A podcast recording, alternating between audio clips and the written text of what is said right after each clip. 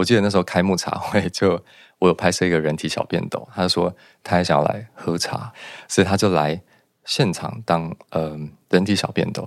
但因为人太多，然后现场厕所还真的不够用，所以他说比他平时在 Commander 低，喝的还要多。对。嗨，大家好，欢迎收听润男的润，我是润滑一男孩。在每一集节目中，我都会邀请特别来宾来到我的房间，一起讨论性、身体或亲密关系等议题。你准备好了吗？我们要开始喽！欢迎回到润南的润，我是润南。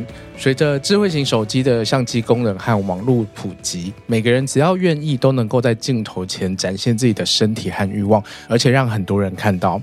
我常常在想，在这样欲望的门槛降低的社会现况，我们要怎么思考当代的肉体和欲望的价值？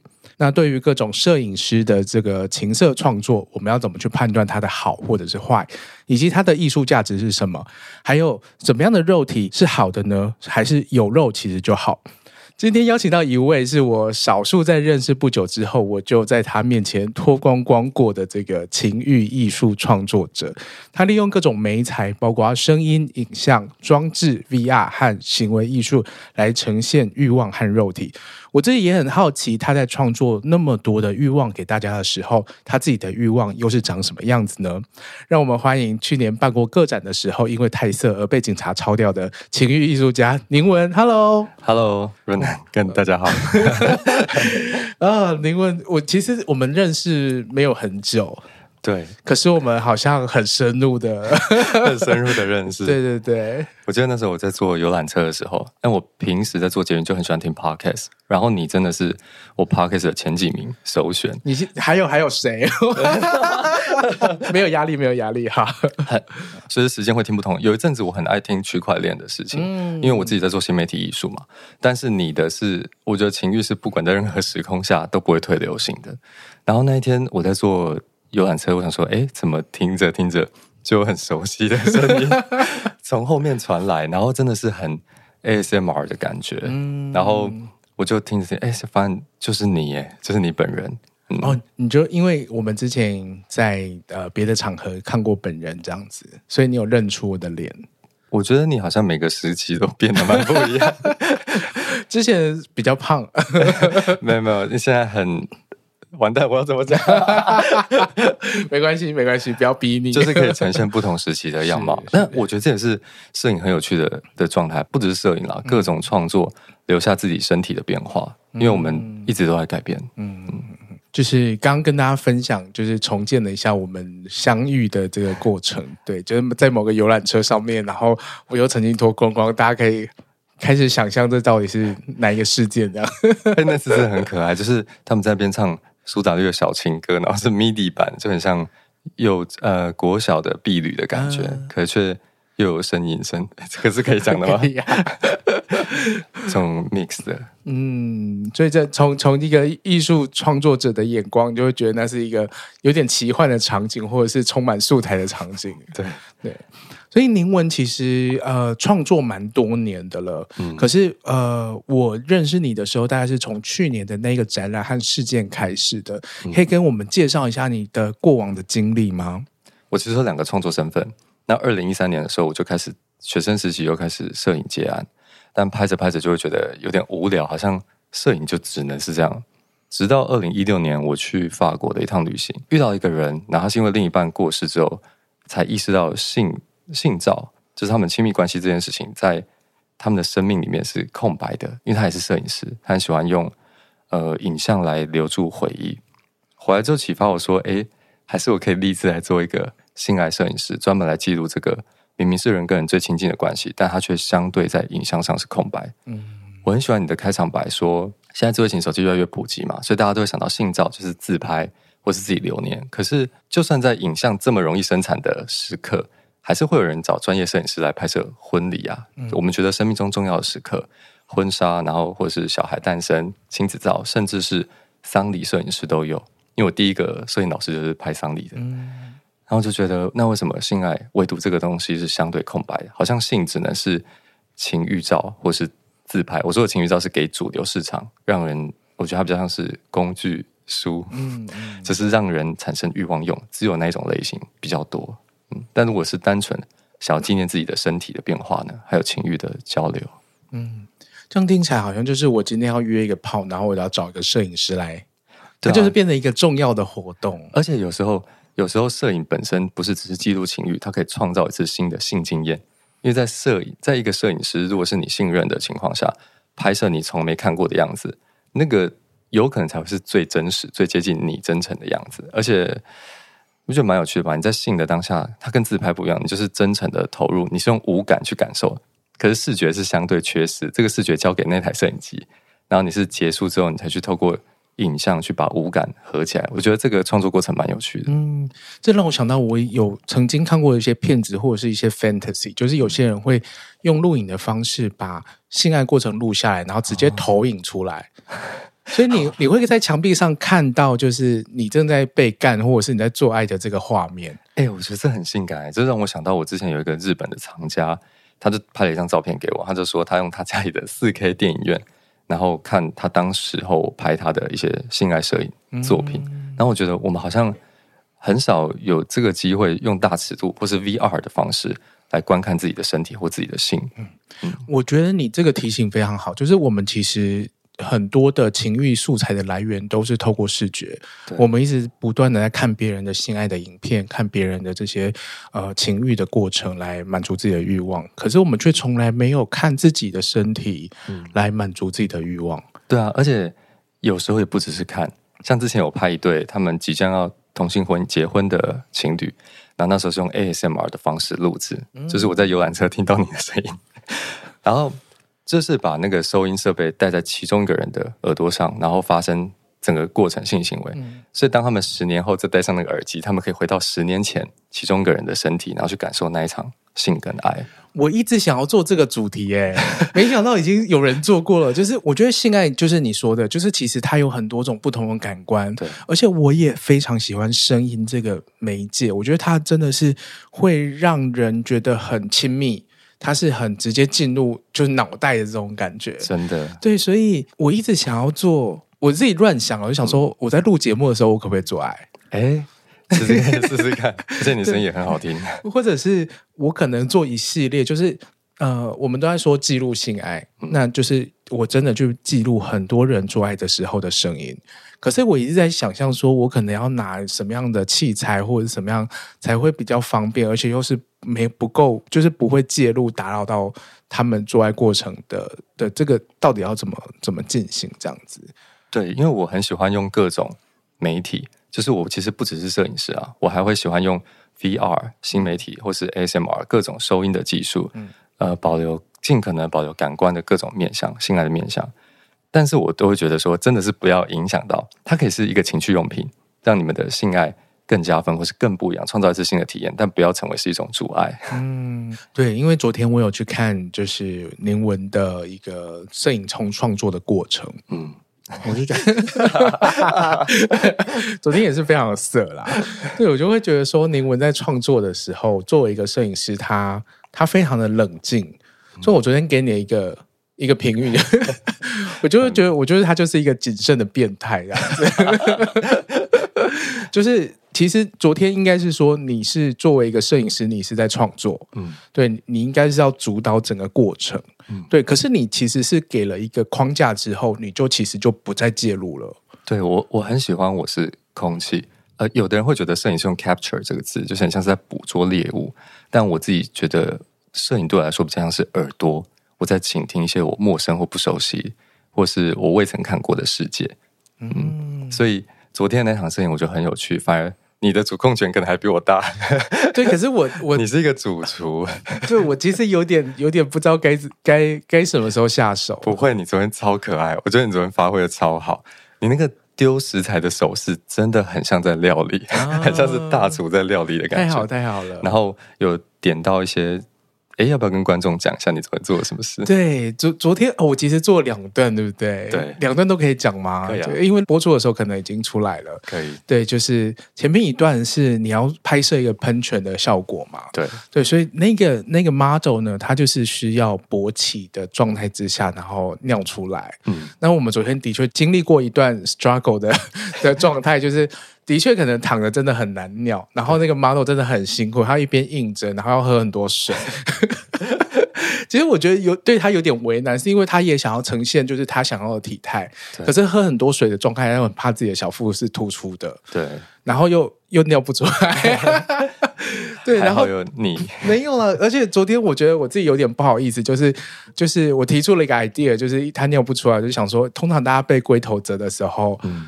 好像很容易喷尿，然后就想说，那我们来龟头者看看，就没想到大家都同意了。你知道这个角色叫做 fluffer 吗？就是真的有一个词汇，就是以前在拍摄色情片的时候，会有一个专门的呃神技的手，它不一定是手，可能是手口并用，或是用穴，我也不知道。它就是维持演员硬度，或是让他表现得更好上场。因为以前在换灯、换摄影器材、底片的时期是非常耗时的，所以演员一定会软掉。然后就会有一个 fluffer 的角色，所以你昨天好像意外的 fluffer 对，然后我就上手了，你知道吗？对，我觉得这个这个体验其实也是蛮特别的，因为我前几次的时候有有个朋友，他就是有在玩控社，嗯、然后。我就有点回想我当初就是被他玩的的那个体验，哦，他的手是怎么做的？所以你用身体暂存记忆，然后再输出，从你的手输。对，可是我觉得中间有也有那个转移错误的过程，我就不太确定。我昨天原本想说我应该是要龟头者，可是不知道为什么我后来就好像是一直在帮他打手枪。我心里想说，哇，他的反应很好，然后越来越硬，越来越硬，这样子没有认真龟头，术业有专攻。对，这是第一段，就是我昨天帮帮，就是作为一个摄影助理，又变成 fluffer。然后第二段是你是做一个，因为这是三人主义食色性也，嗯、然后那两个模特呃参与者的情欲的形状，就他的性癖就是未知，所以他们就是都蒙上眼，他们好像两团面团是生食的状态，嗯、然后有润男大厨 在外面帮忙加料，但这一切都是知情同意的过程嗯，他们会知道，他们看不到一切，但是他们用。身体的感官去感知这一切，嗯、然后在最后的时候才打开，才看到这道菜上菜的样子。然后润南就是那个大厨，因为我们在准备的时候，其实你备了很多的食材，嗯，然后你也是呃跟我讨论说什么东西要先上，然后什么东西放最后面。然后我觉得很有趣的，因为他又他的确就跟煮一道菜一样，就是你考量的是它的味觉。对对，虽然我们没有吃东西，可是为了就是整个拍摄顺利，其实我们考虑了这个味觉，就是那个葱段要最后加。其实有味觉、视觉、嗅觉，就真的像是在备一道料理。嗯，而且我之前看一个 TED 演讲，他就是讲说，呃，各个活动都有五个感官不同的响度。那你知道什么活动可以五感都开到最大吗？他那时候分享，就做爱吗？对。然后我就觉得这个这个观点好有趣。然后昨天就真的是这个五个感官。都开启，因为他们最后食材真的很黏，对对，所以好像可以感受到彼此黏住的那种感觉。我们用了呃草莓酱啊，什么就是优格啊，然后就撒在他们身上，然后还有用吐司，我觉得他们发挥的真的很好。就是我们虽然没有讲，可是 model 他真的做了我们想象中。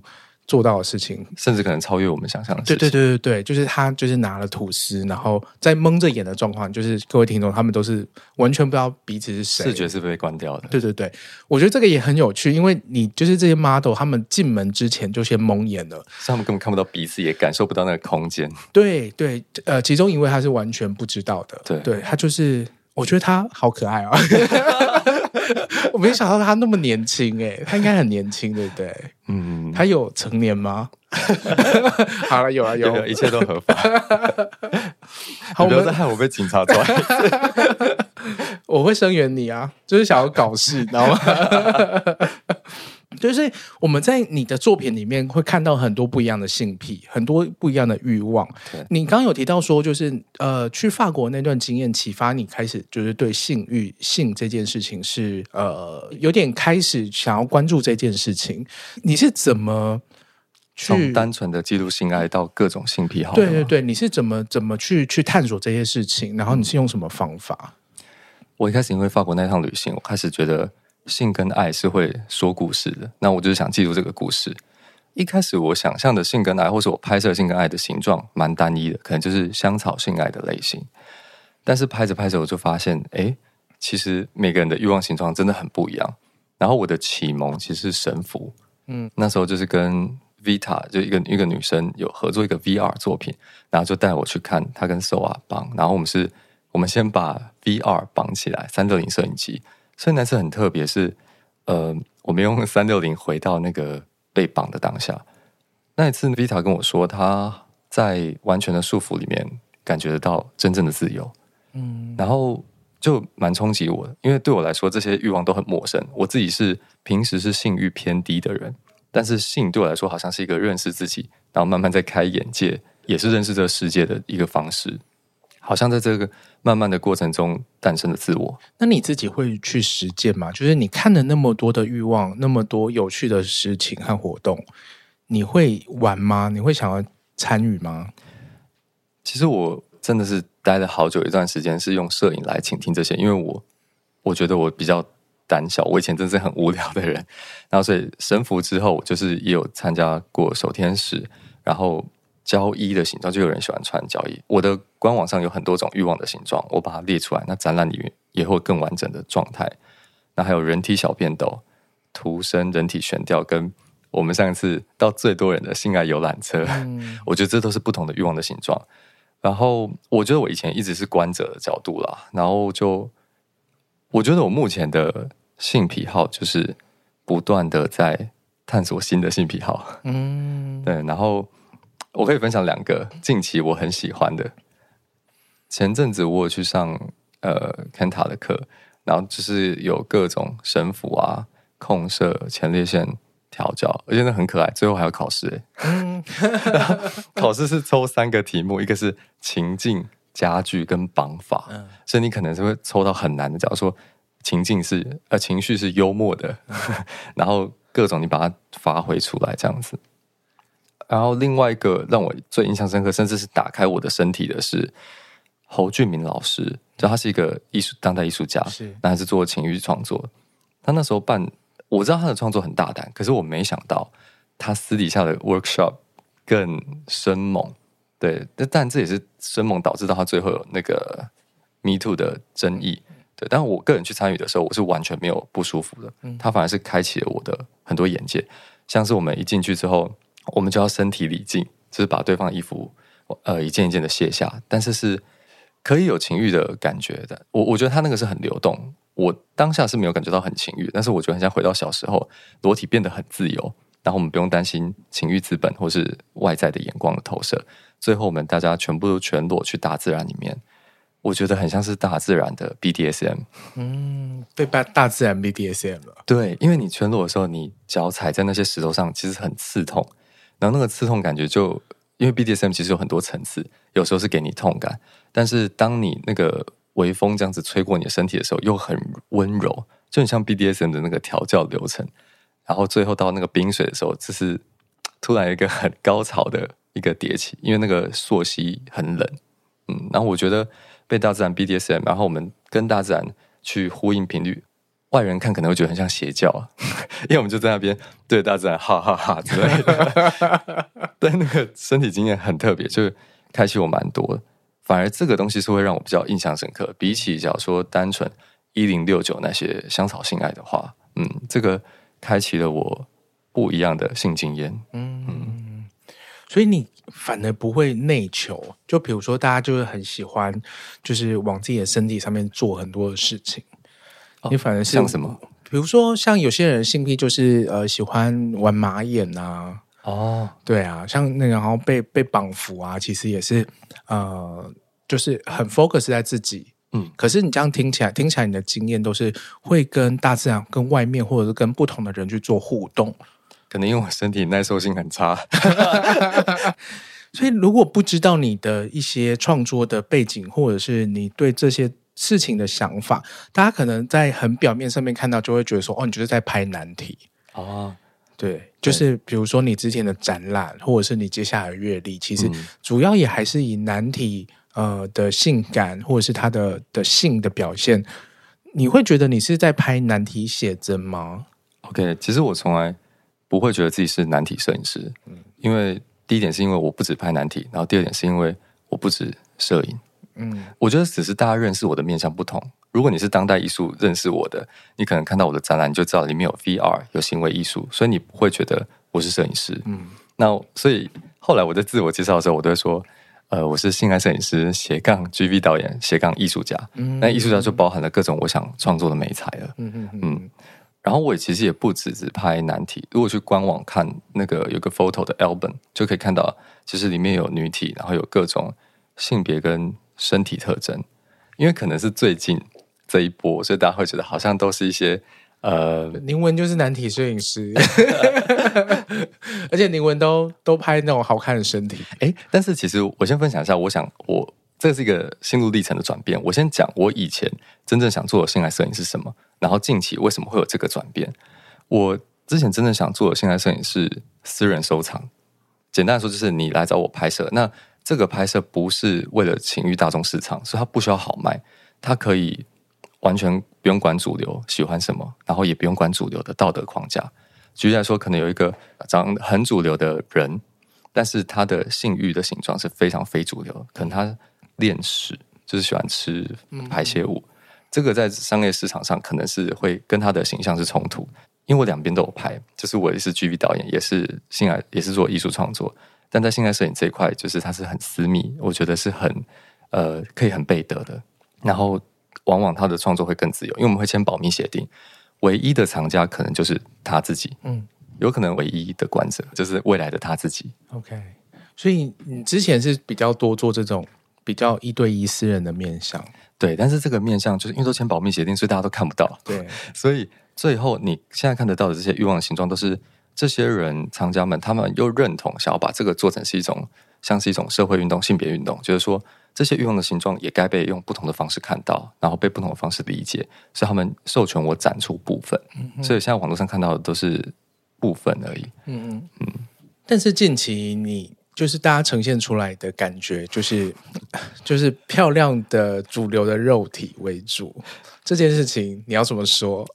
你是不是主流身材的推动者？你在复制这样的价值观？好，我先从一个常在私底下朋友都会说哦，这个身材好，这个身材不好。但我比较喜欢讲是主流跟非主流的身材，因为其实可能非主流，但是超好啊。就像我们在听独立乐团、独立书店，所以我我是不是应该不该讲主流跟非主流，应该讲独立身材，听起来会比较好一点吗？这个可能就是要解释比较多一点，所以。呃，我以前在创作的时候，这是我在性爱摄影时期，我会刻意避开主流身体美学，因为我会觉得好像拍那个就掉入一个主流陷阱。但是我前阵子突然想通一件事情，有没有可能我把他们都当成是一种颜料？就是主流的身材是一种颜料，非主流是一种颜料，而且主流是会随着时空改变的。嗯，那如果一直在避开主流这件事情，其实是无意义的逃避。所以对我来说，我就是把这两种颜料都混搭在一起。那你现在会看到的，就是你可能觉得他们是相对主流的身材的这批创作者，只是第一批试出的，因为后来也会在 Twitter 上有更多试出，甚至在展览里面、影像集里面会有更多种不同。我也觉得他可能是独立身材，嗯、就是现在还没有到主流，但很难说啊，说不定未来他们才是主流。所以我后来就发现，我在意的根本不是主流或非主流，我在意的是身体会说故事。那性就是故事跟故事之间的交流。那主流跟非主流的身体都会说故事。好，我想记录不同时空下的各种身体，甚至我很好奇，你希望下一个阶段的主流是什么？我希望是腿练得很好。你真的想把自己变主流？可以，可以，你可以创造主流。我我自己是好奇一件事情，就是说，比如说我们现在的眼光和就是美感。可能是我可以知道说，这个肉体这个难题，它可能是腹肌，可能是胸肌，然后那个展现它的扭曲或者是用力的那个样子。可是如果你在面对不一样的你你提到的非非主流或者是独立身材的时候，嗯，你要怎么去呈现不同身体的美感？就是如果说那一些美感它是很少被人有共识的时候，嗯，你要怎么呈现它的美？这问题问得超好。呃，如果你去看我有一个系列叫做 Body Story，我就是在拍摄各种身体，他会说故事。像我之前有拍过一个，他腿部是有伤疤的，烫伤的伤疤。然后我觉得他很可爱，很乐观。他就说，他觉得那个是因为他就在呃阴茎的附近，他觉得那是他的凤凰展翅，就是是他的呃那只。它的鸟的的 翅膀，它凤凰的翅膀，对。然后我就，而且他这一次其实也会加入拍摄，嗯、所以我就觉得身体的各个皱褶、刺青、伤痕，他都会说故事。那只是你有没有去发掘那个故事？它不用掉入一个呃主流肌肉字体，一定要有线条才会美，那是一种方法。但是我觉得有更多种方法可以呈现。我觉得是因为这种大尺度的摄影啊，大家都会很习惯的在看身体。或是看这个人，所以假如说写真集，好像都是以人为单位，在他们的拍摄主体都是以人为单位。但我的性爱摄影计划拍摄主体比较是以欲望为单位，嗯，所以我你去看我的那个相本的命名，它是各种欲望，而不是假如说我今天拍了哪一个帅哥，哪一个美女，我真的好像早餐店阿姨哦，对，然后以他的名字作为那个那一本的命名，对，所以我我是反而是比较是以。欲望为主体的在拍摄，那如果当你欲望为主体的时候，你只有分成就是真诚跟不真诚啊。我觉得很真诚的面对自己欲望的人就是性感的，所以他不用摆成某种符合当代主流身体美学的美感出来。嗯哼，嗯，也就是说，可能找你拍照的人，他可能不用像现在的 model，他可能要知道怎么展现自己的身体，对，哪一些角度，哪一些肢体动作。所以他不用知道要怎么展现主流的身体审美，而是他在那个当下真诚的做自己，然后展现欲望。我觉得那就是最性感的状态。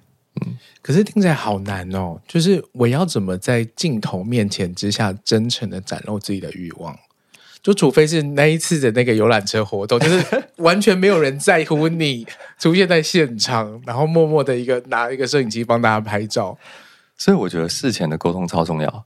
因为事前，我觉得摄影最美的部分就是信任的建立。当摄影师跟被摄者建立足够的信任之后，摄影师就可以消失，他就像是隐形一样。但我拍着拍着，有时候我发现，哎，摄影师也不一定要消失啊，有可能他的在场就像是一个巨大的威尔刚，嗯，也不一定威尔刚，威尔柔也可以，就是可以让被摄者更兴奋，变成是一种情，我变成是一种情趣用品的话，我也蛮开心被物化的。你温震动器。所以你那个私人的这个接的这个案子多吗？目前还不多，我觉得它就像是一个社会运动，就是慢慢做。因为你自己想嘛，大家都那么害怕性照外流，所以光是被拍性照这件事情就已经很不容易了。大家觉得自拍是第一关，然后被拍是第二关，付费被拍是最后一关。嗯。但是我觉得这很，其实很可惜啊。我们会付费专业的拍摄来，呃，生命中很多重要时刻，性其实超重要的。我觉得它是人跟人。可能是最亲密或最坦诚的时刻。发文的性高潮是小死吗？小小小的死亡哦，小死！我刚才说笑死，小小的死亡，我就觉得这个这个比喻很好，它很像是一个最贴近你生命呃极限的一个状态，是失控的，但是却真诚的。哇，我觉得我还是在我在有点在回味你刚刚讲的这一段，然后也自己一直在幻想说，呃，如果我是被在做爱的时候被拍摄。我觉得某种程度上，我可能会真的蛮兴奋的。对啊，之前也有呃，被摄者是死床的状态，嗯，但是他们透过一次拍摄之后回春，所以有时候。我觉得这个摄影很像，也是一种春药嘛。嗯，对啊。我觉得的确就是在，如果我在当下知道有一个摄影师很认真的专业摄影师在拍我，嗯、我可能会不断的把意识回到自己的身上，嗯、就是我会想要知道说我现在长什么样子，我是不是很淫荡，嗯、我是不是很享受，嗯、我应该怎么样，就是会不断的去在这个过程当中去追问自己这样的一个状态是什么。对啊，其实我们好像在摄影面前都会盯出一个样子，哲学家巴代伊就有把人类的时间分成两种，一种是世俗时间，一种是神圣时间。那世俗时间是比较我们日常为了生存，所以我们会不断的工作，从事生产的那个时刻。可那个时刻其实很难做自己，因为你要符合很多的道德规范，然后符合这个社会的期许。那相反的，神圣时间好像是比较是无意义的耗费，它可能是各个社会的禁忌面。性跟死都是很多文化经济面，就是因为它太耗费、过度耗费了。但是可能就在这个过度耗费、无意、看似无意的耗费里面，你可以遇到真诚的自我。那我觉得这个时刻，这个转换是很性感，就是从世俗时间到神圣时间。所以你刚刚讲的，可能真的很多人看过，呃，拍照留下来的自己都是笑一个，然后最帅气、最性感、最美丽的自己。可是你有看过最失序、最接近小死的那个状况的自己吗？那个面相也许才是更值得保留的。但是我其实要说，我觉得这些信照它可以是公共艺术，也可以是私人收藏，所以我都会教我的被摄者怎么加密，嗯加密档案。因为现在呃性污名跟性攻击的情况还没办法完全消失的时候，我是想要做一个温柔的改革者，慢慢的。哪一天我们都可以很自在看待这些影像，然后以及被别人看。嗯，我刚刚脑中幻幻想出一个场景，就是我把我最爱的影像给我爸妈看。哎、欸，你让我想到我之前做展览的时候，然后就有人想要找我拍性爱婚纱照，他就说他想要拍一组，那等他老了之后，他就跟他的孙女孙子讲说：“林州嘛。”懂你的下那感，我觉得这个概念很很可爱。就是我们在家族传照片的时候，我们都会很爱画当年啊，家族相片嘛，像我们说哦，当年我们就是这样，当年我们就是这样。那为什么性它一定是一个不得见光的东西呢？没错，哎，就是你刚刚一开始不断提到说，我们在人生或者是建构一个家族。想象的时候，因为比如说，不管是婚礼，或者是葬礼，或者是这些，它其实就是在建构一个我们家族的传承，对，我们家族的历史。可是就从来没有，就是我们只会看到那个结果，就是小孩蹦出来了，对。可是那个 小孩生出来之前的这个过程，嗯，的确真的很值得记录下来。而且如果你有记录下来，你就知道说，哦，那个老大就是这这一次高潮。好可爱！这让我想到，我有一个被摄者，他是呃，他是男同志，然后他，他的他就到了一个年纪之后，他也不是有对象，他是突然父爱爆棚，他就突然很想要有小孩，然后他的父爱无处发泄，这样，然后他就真的找了代理孕母在加拿大，他就真的从那叫什么试经管吗？试管婴呃试管婴儿的那个那边开始记录他的小孩，然后我觉得那个爱是很浓的，对，所以其实我觉得我在做性爱摄影的时候，我还有有性跟爱。那我觉得是有很多种面向，它不是只有性三色。嗯，我对爱比较不熟悉啦，我还在了解这个部分。嗯，我觉得聊到这边，其实大家其实稍微可以理解，就是宁文他是一个非常对性，或者是对欲望，或者是对自己的创作是非常谨慎，而且是非常思虑过剩的。某种程度上，我觉得是这样，就是想非常多，然后很清楚知道自己要做什么东西，所以。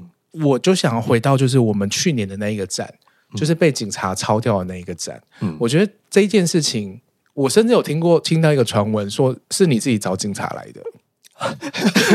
对，你没有听过吗？我没有听过，我有听过有人这样说。哇塞，就是你就是一个只就是想红的一个。可是我想说，怎么可能这样？这些人知道我后续有多多么辛苦吗？就是好，我我可以跟大家分享，就是。呃，那那一次就是我把展场当片场，然后他大家可以在里面展现欲望，那那是创作的环节之一啊。但是我真的没有想到，我想说，OK，有各种的参与者，而且很多都是观众，那他们看着看着，他们下一刻就切换成参与者。那这件创作本来就是在玩参与者、观者、观众、导演的身份的切换，但我没想到最后参与者是警察。他们也是参与者，你整个创作就是一个社会场景。对，就是我看到那个空间从很中性的，然后慢慢的开始有人在那边介入，然后拍摄、上传 Twitter，Twitter 很像变成是呃另一个虚拟的战场。对，然后他大家看到那个照片之后，又又再回来改造这个空间。嗯，这个空间原本是中性的，然后慢慢的被改造成越来越情欲化，然后到一个极限之后，警察介入，呃，性被压制。然后性就变成四级的状态，最后我们帮他办了一个告别式，这个的曲线，我觉得很难忘啊，真的很像安排好，但真的不是安排好。我直接还原那天，如果那天有去现场的人就会知道，这根本完全无法安排。原本那天是小林老师跟露露要去绑呃神符表演，结果就突然警察来了，而且警察那一刻我还在跟我朋友自拍，拍着拍着我手机拿下来，哎，怎么有警察？然后警察来之后，他就印象很深刻，他那时候就上去征询嘛，然后就跟我说：“你知道好的艺术是什么吗？”哇！我们要在 你说那个那个状态是什么？你被侦讯的时候，警察问你什么是好的艺术？什么是好的艺术？然后我就说，你所谓的好的艺术是，他就说三点不能裸露。但是他讲这句话的时候，其实大家都吸一口气，因为他后面就一幅很大幅的全裸少女的图。啊、对，然后我就觉得，哎，很有趣，就是罗浮宫或者是雕塑、绘画，大家好像。就算有情色议题，大家也习惯了。可是，在影像或是更当代艺术的这种表演性的创作，好像大家还没那么习惯，所以，所以就是很容易呃，警警方会误解。然后他后来就说：“哎，艺术就是乱七八糟的。”但我觉得这很可爱。这其实的确就是反映可能一部分的民众对于这样子的创作的想法，或是对性的污名。对，对没错。所以呃，后来我们在隔天在办一个告别式的时候。他们还是有一场神父表演，他们很猛，他们还是敢继续做。然后我们在，你知道，人体调教会在身上写一些呃呃一些母狗啊、漏便器啊这样。然后他就就写艺术就是乱七八糟的，然后还让边旋转边写。我觉得是一个很特别的 ending，但是真的完全不是安排好的，因为后续超乎我想象的麻烦。后来有一个警察，他真的呃他是主办我的警察，他就说。他看过，他真的觉得这就是艺术创作，他觉得没什么，只是可能有一些嗯、呃、比较保守的人士，他可能会会吓到，或者三观还无法理解这样子。但是很不幸，我在侦讯的时候，我印象很深刻。那时候我去侦讯的时候，警察还跟我说，他真正想处理的是那个诈欺犯，嗯，就下一个诈欺犯。所以他说我的，他觉得真的就是艺术创作，没什么。他叫我不要担心，因为我真的很紧张，我第一次。结果去的时候，他一开始征讯人也都蛮好的，就是。就是正常的征询，就没想到在他旁边就一个女所长就走进来，年轻的女所长，然后就骂他，然后就叫他离开。后来他就征询了我四个多小时，然后是非常咄咄逼人，跟我觉得那个感觉是很不友善。他就觉得你做情欲艺术创作背后一定理由不单纯，然后我讲的所有理由他都不相信，这是我的创作理念，所以就很像是一个检警巡回演讲。嗯，我就真的很认真的在跟他讲我的创作理念。甚至中间有一度，他是用很诱导式的方式。这我要跟听众讲，就是如果你不幸的因为这种进去警局体制的时候，你可以适时的提出你的权益。我就觉得很怪，他的方向不太对，所以我就跟他说，他在打字，因为他会打字，我不能打字。那他打字我讲的东西，我就跟他说，这一句不是我讲的，这是你诱导出来的。嗯，然后他就说，你不可以讲这个话。可以吧？因为他说现场有录音，那这可能会害他就是于不利吧。嗯、但是无论如何，就是在我讲完这一句话之后，他就突然变得很怪了，很像 Siri，就是我讲什么他就真的答什么，然后不会曲解我的意思。然后我觉得后来才比较好，就还好，我当时有提出这个这个反应。呃，后来去地检署嘛，我跟你讲，这些真的超累的。但是也有幸福的部分，因为我去检方，我第一次遇到这些，我很很害怕，然后很紧张，然后就有朋友推荐我去，没想到我后来遇到的律师，就是我去咨询，就刚好是跟何春蕊，要叫他老师吗？哦、可以，可以 他们那时候一起推动六一七释字，嗯、所以我就觉得好像是一种见证历史的感觉。他他那时候还跟我说，已经台湾已经十几年没有人因为学术跟情欲挂钩，然后惹上麻烦的。嗯那也是感谢前人有这个推动，虽然六一七释字不完美，但是让我们的台湾的情欲艺术创作空间其实有了一定的自由度。嗯，那我就把它当成是检警巡回演讲，但这些都不是最困难。你知道，当你被知道什么？你被弄的时候，他们会寄一个通知书到家里，对，到老家，嗯，然后贴在我奶奶家的大门口，红单子要你去取那个文件，对，然后是。所有的邻居都会知道，那这个对我来说是最大的压力，因为我家我不像很多呃，就是很多人可能觉得说，哦，你做情绪创作，你是不是家庭就是很开放、很前卫思想？没有，刚好相反，他们是超级呃保守跟传统的思想。然后他们一开始知道的时候，其实是很崩溃，是很八点档，很不能理解。但我就是我还是想要温柔的改革，所以我平时就有一个像是一个守护家庭的资料夹，然后我就把各个我的创作理念跟我想要跟他们怎么有爱的沟通的内容都放进去，因为我知道总有一天会面临这件事情。嗯，这就，就做完了检警巡回演讲，最难的那一关就是回到家人跟家人演讲。我跟你讲，就是如果从头一次的话，我才，唉，现现在看是觉得是一个奇幻的过程，但但当下真的蛮痛苦的。原本我是真的想说，我再也不要做情欲创作了，嗯，因为那个压力的大是，我觉得说我是安排好那些人无法想象的。嗯，那你跟家人这个互动，他们有能够理解吗？还是没办法？可是有一天我就问我妈说：“哎，如果……”阿姨啊，他们那些人知道了，呃，家人的家庭的其他人知道了，你怎么解释？她就说，她虽然听不懂，可是她会试着用我讲的方式跟他们讲，或者是请他们直接去看，就说这不是一件坏事。那他们不能理解，但他们可以包容。嗯，那我觉得这是一种很有爱的状态。嗯，因为我也知道这个世代就是，呃，每个世代有不同的教育的思维跟框架，我没有一定要把它打。打碎，因为那太残忍。但是我可以慢慢的让他理解，然后知道说这不是做坏事。所以我做一些偷偷可爱的小举动。假如说像那时候我上谈性说爱的书，然后那时候我爷爷刚过世，我们家里就在扫描各种遗照，我就偷偷把那本书，因为我觉得他写我的创作写的蛮好的，我就给我妈说：“哎，你可以帮我扫描这一本吗？”那我知道他就是可能会偷看，那他在看的过程中，可能就可以用这种。渐进的方式，慢慢理解我在做什么。哇，你真的是很宁静的在慢慢的做这件事情。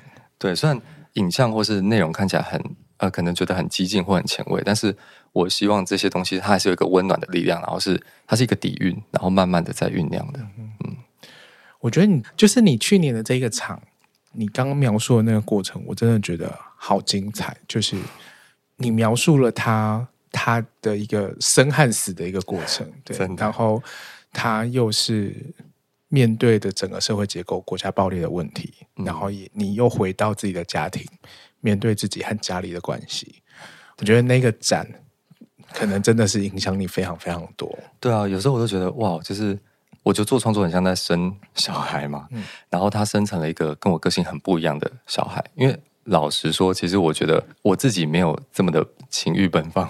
嗯，但那个展览长得超级情欲奔放。如果大家在 Twitter 上看到一些片段的话，嗯，而且其实老实说，我原本预设也没有他会是这么多男同志，对，他原本就是真的是中性的。然后甚至我的朋友来各种情欲实践是有各种性别跟形象，就很像我的性爱摄影计划一样。但是我觉得真正的多元不是去掌控。当我知道呃男同志他在男同志的社群意外发酵的时候，我不会去掌控说啊，那我要多带一些。女生或是其他种性别性向来，我觉得那就被掌控就不是多元，所以我就让他自在的长成他最后的样子。嗯，你可以跟大家分享一下那一天有什么样的性活动吗？好啊，嗯，假如说像一开始，我记得那时候开幕茶会就，就我有拍摄一个人体小便斗，他就说他也想要来喝茶，所以他就来现场当嗯人体小便斗，那因为人太多，然后现场。厕所还真的不够用，所以他说比他平时在 Commander 低，或者还要多。对，跟各种三温暖，因为你知道，我一开始想说伊朗，哎，第一点是我觉得伊伊朗老板不可能答应，然后第二点是我觉得伊朗的观众也不可能赶上，嗯，就没想到最后他列了一个表格，他说破他的人生记录。然后前阵子我跟他聊的时候，他还说目前还破不了 伊朗的记录，所以他那个小便斗会是在也是在厕所里面吗？啊、呃，他刚好在厕所的正下方，因为我们的展场是在地下室，嗯、所以很像是一个暗房，就是很像洗底洗底片的暗房，也像是你可以呃展演情欲的暗房。然后他就躲在一个呃小间的角落，让我很印象深刻的是他跟我说，他还列了一个表格分析各种。他因为他记忆力很好，是智慧型小便斗，嗯、他就记得了各个人物特征，他就跟他平时在三温暖的经验很不一样。因为三温暖就是全裸，然后他在这里的时候，他可以看到各种下身的穿着，然后去幻想那个职业，所以可能这个是文青，这个是学生，这可能是藏家的样子，西装裤之类。他觉得这个反而更能勾起他的欲望，因为身份象征本来就是一个情趣用品的感觉。是，是。那他那时候的装扮是怎么样？他是跪姿，然后有一个装置在嘴巴吗？对，他是全裸的，然后坐在地上，然后有一个。肉便器的，所以他会挡住他的视线。其实你们不会跟他看到，嗯、但他可以看到呃对方的脚下半身，就像鸡与牛。鸡与牛，对啊，大家我，我的这个太有年代，这是一个卡通，对，都只看得到下半身。然后他就在上面写说什么“请赐圣水”啊，对，我觉得很可爱。而且我觉得最可爱是有人跟我说，他本来是很害怕这种呃他陌生的欲望形状，这。肉便器感觉就很脏，就他去上的时候，他鼓起勇气去上，那还真的跟着肉便器聊天交流，我觉得很可很温馨的。所以给大家喝的时候没有办法讲话吧？可能可能可以有一些气泡音，咕噜咕噜咕这样。然后除了它之外，也有呃，假如说像大家是各种不同的欲望形状，也有人体签名簿，因为你知道伊朗开幕的那一天，大家都会签名嘛，嗯嗯，那他就是当成那一本书，就全裸的躺在一个桌子上，让大家用毛笔在他身上书写各种名字，然后也可以写在他的呃性器的部分，成为一种很东方诗意的挑逗。嗯哦，还有人是锁 CB 锁，然后放了一个画框，我觉得超有创意的。第一天，而且很像是无性生殖，哎，第一天就一个人，他就用一个画框，然后呃用 CB 锁，就第二天、第三天就变成两个、三个人都带画框来。你 看，大家也太有空了吧？对，大家好有创，而且平常是，你知道，一开始是一些是我的朋友啊，嗯、然后去情欲展演，但是后来呃经过 Twitter 的改造之后。我连平常日去，甚至我没去的时候，都有很多人传照片给我，说：“哎，今天的展场发生什么事？”嗯、所以我很像透过一个线上展览，才知道我的展览变成什么样子。嗯、那个我不再只是创作者，我也是观者，我在同时在观看这个展览。嗯、那你会不会有一些界限？你有没有为这件事情设一个底线？因为如果它是一个那么那么不受控、没有人限制的状态之下。会不会发生一些让你害怕的事情？好，所以其实，在你进去展场下去之前，我就有挪用两个 BDSM 的术语。第一个是安全、理性、知情同意，我觉得这个这个身体界限是很重要的。第二个是 R A C K，然后就是是你是具有风险意识的去呃合意的去做一些进击的实践。简单来说，就是你在做这些性癖好的探索，或者是在展现性欲望的时候。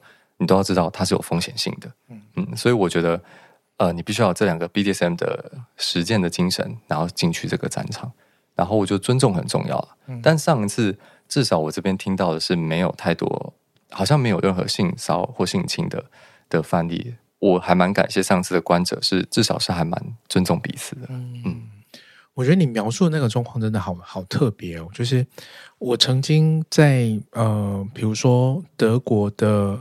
呃，柏林的那个肉体实验室，第一次感受到说各种肉体的样貌，然后各种自在的情欲会在各个角落发生，然后也会长成很不一样的的样貌。可是你这个场景它又更特殊，它它是你无法判断这个人他下来只是要看展而已，还是你会变成一个参与者？说不定很多人也没有打算要来做什么事情，然后就做了。对，没错，所以我觉得这跟那些真正的情欲场所不一样的点，是因为它雕塑的是一个从禁欲空间到慢慢被改造的时候。所以其实有些时刻，你在某几天去的时候，它真的就是很禁欲的展场。那想色色的人去，可能就说：“哎，好无聊。”嗯。但是想看作品的人，就有有人真的看到很感动。我觉得情色最有趣的，或者最性感，就是在跨越禁忌的那一个瞬间。嗯。嗯说到这个禁忌啊，禁忌其实也跟法律很有关系。显然就是你面对了就是一连串的法律上面的 的一些关注和质疑啦。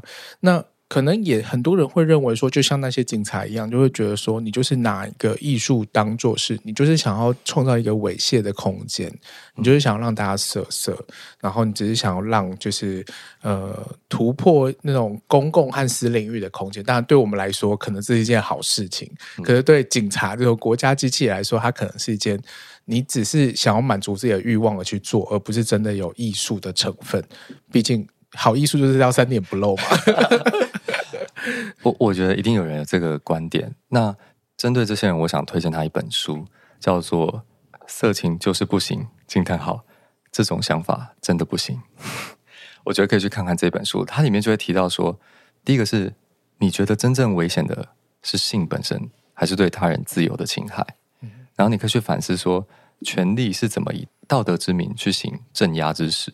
我觉得很多东西，我在这次经历之后，我也才去认识说，哦，这个国家机器是怎么运作。然后，我觉得法律它是一个很笨重、很庞大，然后进步很缓慢的呃的一个东西。对，但它它的本质就是需要这么缓慢，它没办法变得很快。但相反的，艺术很像是给这个社会一扇门，你去看看不一样的世界，然后带不一样的观点回来，对啊，所以我，我觉得有可能去调整一下这个法律的样貌。对，所以他有点像是先打开你的思想，他先走在前面一点，但是法律永远是走在后面，他是慢慢跟上。嗯，所以我其实也很感谢那些前辈的努力。对，只是我觉得，哎，刑法二三，我如果不改的话，保守人是永远。都有一项武器，嗯 嗯，还有二少二十九，对。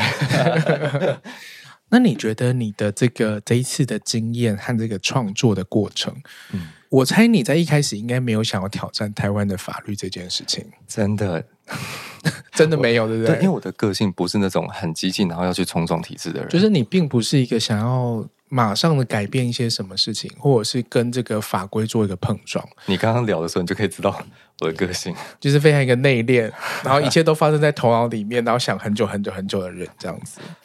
那你现在好像被推到这个位置上面，你会想要做一点事情吗？或者是这些经验会不会影响到你未来的创作？嗯，我觉得既然因为这个点被大家看到，大家都知道警察的事件了，那我反而会想让大家来。看看说，OK，就是前卫，他可以既前卫又温柔，然后既冲撞又内敛，这样子。他我很喜欢矛盾元素的，色情，对，可以禁欲又色情，对，嗯，我觉得甚至色情的本质就是这样啊，嗯，所以我只是用色情作为载体，我的理想是在色情中情色，嗯，然后我刚刚脑中又浮现了一个画面，你下一次应该要把这个展场把它打造成派出所。是不是？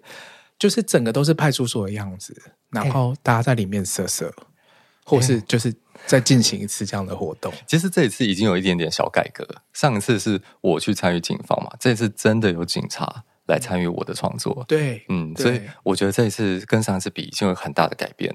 然后我也更知道说怎么样对话。嗯嗯，我觉得你就是要把这一次的经验把它。把它重现，就用艺术的方式重现，就是包括那一个就是在盘问你的那个女警官，她就是应该要很色，然后又很认真的问坐下来的每一个人，她就是一个行为艺术，真的好像很好玩呢。让我想，这不能讲，我觉得播出去会太禁忌。我另外一个。Betty Apple 就是另外一个艺术家，她听完是一个女生，她说：“怎么可能有警察那么闲，四小时在侦讯你这种感觉没什么业绩的人？”然后她就说：“她应该是听到下面很湿吧。”然后，然后就就听到听到很兴奋这样，而且他其实就在等你骂他，你看你一骂他就乖了。你知道他结尾跟我说什么吗？就是一结束征讯之后，他突然变了一个人，他跟我说：“他觉得艺术家都很浪漫。”他想说什么意思？我觉得真的是太荒谬了。就是警察可不可以统统整一下大家自己的那个前台后台啊？所以你知道，我其实没办法讲警察坏话。我不觉得他们真的这么坏。然后，甚至我在中间也认识很多警察朋友，他是支持这个创作，嗯，甚至是来当观者，是来欣赏最后那一场创作。他不是以侦讯的名义来的。所以我就觉得哇，就是好妙，我无法。无法感受这个警察到底是恶意，他的侦讯过程都充满了恶意。柯洁伟突然跟我说，他觉得艺术家很浪漫。哎，那现在这个法律程序走到哪里啊？哦，就是不起诉啊，不起诉已经已经不起诉了。对，对，对，哦，太好，恭喜你！要 浪费很多人力资源、时间还有情绪。不会说是浪费，我觉得很感谢这一些一路上，不管是信老推啊，或是中间有些朋友给我一些支持跟鼓励，嗯、有些损友，没有，有些好友一直问我说：“哎、欸，警察跟地检署他们帅不帅，正不正？” 疯狂意淫呢，真的。最后，我想要跟你聊一下你这一次的这个创作，就是比较新的，嗯、现在已经呃在泽泽募资，然后同时你也还在持续的创作。对对，这个是一个什么样的计划？OK，这次的计划叫食色性也，那它就是由三部曲组成，从比较可爱的阅历，然后到影像集，还有我觉得很推荐大家来的三 D 沉浸式展览。嗯，我觉得这个展览比较像是一个酒楼，你有听过这个概念吗？酒楼，你说喝酒的那个酒酒楼，嗯，对，因为台湾以前有一个文化叫做花厅，呃，花朵的花，客厅的厅，那就是呃一群文人雅士，简单说就是像在家开轰趴，嗯，salon，法国的 salon，对，就是 salon，台湾的 salon 的概念。然后后来他从轰趴改成酒楼，就是在一个地方聚集文人雅士，然后可能是哲学家、艺术家，然后再谈论一些前卫的思想。那我这次想做一个。LGBTQIA Plus 当代版的酒楼，那你就可以在微醺的情况下，会有一个主题特调，然后来看，可能是会有知识性的展演，真的会有讲座，然后真的也会有一些很身体性的活动、艺术表演，嗯，那来这里做一些交流，嗯嗯，然后里面可能也有一些装置，对，会有影像装置，它是很感官沉浸式的，所以，呃，我们刚才讨论那些情绪创作，我这次有拍很多，呃，欲望的。形状就各种性癖好，嗯、然后会用二 D 跟三 D，甚至是四 D 的方式在现场展演，嗯，嗯，然后也会有一些 ASMR，因为我们刚刚前面不是有讲到，性本身其实是很无感的东西嘛，五种感官的东西，所以我在做创作的时候，我很喜欢透过不同的感官进入观者的身体里，嗯、就是不管是艺术观念或者是一些感官经验，然后呃，你去感受它，甚至。这次不是在清醒的情况下进入，是在微醺的情况下。嗯，我觉得会是一个蛮特别的经验。那这个场合其实，呃，你有提到一个就是主厨业的限定哦，它是一个男性限定。为为什么要又要就是独后男同志？男同志会不会比较掏钱，对不对？其实不会啊，我我市场男同志掏钱 没有。其实这次是因为跟 Jack D 合作的关系，啊、然后他们呃，那是一个很奇妙的缘分。然后合作的时候，他们我们就决定，因为那个 App 就是男同志，所以也没办法，嗯、我们就来玩一个。上次那档展览啊，原本是展场变片场，结果意外的变成了社交场，就是很多。狗狗去逛展览，然后就认识了新的主人，嗯、或是主人认养了新的狗狗，或是主奴调教呃神父的主奴这样，我就觉得很有趣啊。展览本身也可以做成一个人跟人连接的场所，所以这次不只是实体的连接，还有虚拟线上的连接。进去之后，你可以创造一个 profile，而且你不觉得男同志交友软体很很特别吗？它就像是一个菜单，你打开它就是九宫格，很像日式料理一格一个菜的感觉。嗯嗯然后会做一个现场一个装置，是跟这个呃交友软体互动的，所以你现场你就可以虚拟的交流，也可以现实的交流。然后我会带入一些我个人的创作经验啊，因为我之前在呵 呵北美馆逛展的时候，我在用交友软体乱聊吃饭，然后我吃着吃着，他就发他就传一个讯息说：“哎，我就坐在你隔壁，嗯，这是五十公分的距离。嗯”然后我觉得那个从线上很远的距离突然被拉到线下。那种身体感觉是很奇幻，嗯，那这次的展览也会把这个身体感带入。嗯，我前几天也才刚感受这种身体感，哦、身体感就是因为我去听了呃国家音乐厅的一场表演，嗯、然后我一打开 app，然后就超多 gay 都在听这样表演。我觉得这这种感觉的确是很奇幻，就是线上和线下的一个融合，然后我们同时共享了一个。一场表演，我们可能同时看了一个艺术品，对然后或者是有共享了一个同样的感动，嗯、可是我们却不是在面对面在分享这样的感动的时候，我们又回到线上去聊我们今天听到了什么样的东西。它好像多了一层隐秘感，然后那个匿名性其实还蛮特别，好像我们这一群人，你不再是个体个体去看展，你变成是一个跟陌生的身体连接成一个更大的身体。嗯嗯，哇。所以，我们这个展大概会呃走期大概是什么时候啊？其实只有十天而已，就是明年的一月十九到一月二十八。因为我觉得展览它很像是一起一会的概念，一生可能就你的感官就是写入这一次。但是阅历跟影像集就反而比较有趣，它可以走入你的日常，然后驱动你的每一天。嗯，因为欲望可以是很大的驱动力。嗯嗯嗯。所以这次阅历，我们是会拿到一本呃阅历。其实是两本，两本。他们呃，这次在玩一个。好啦，其实老实说，那时候在找我，呃，他们在找我做阅历的时候，想说，天哪，我是不会买阅历的人。然后我就觉得，我要我要做，我就在回想我会收藏什么东西。我就想起我那时候去法国一个很特别的书独立书店，然后我就看到一本童书，它中间是挖了一个洞。嗯、那童书很多洞是手指书嘛，你就可以互动，但它洞挖的比较大。嗯哼，然后它就是，那它是屌书吗？对，它就是它就是呃，有各种，假如说一个一只猴子很调皮在剥香蕉，但香蕉中间的那根是刚好是对到洞。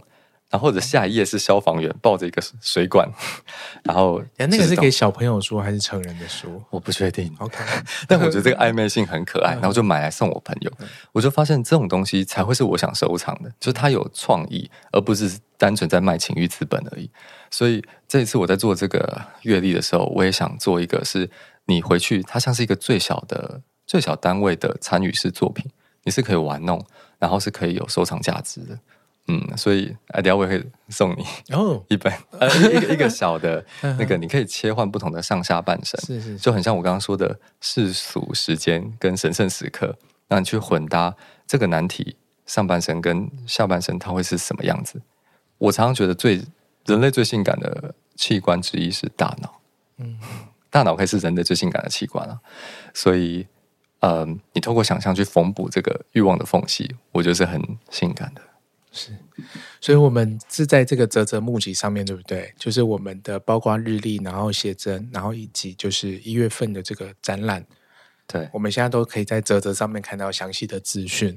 节目播出应该快结束了，所以你，你是说那个啧啧募啧啧募资，你直到十一月二十，对。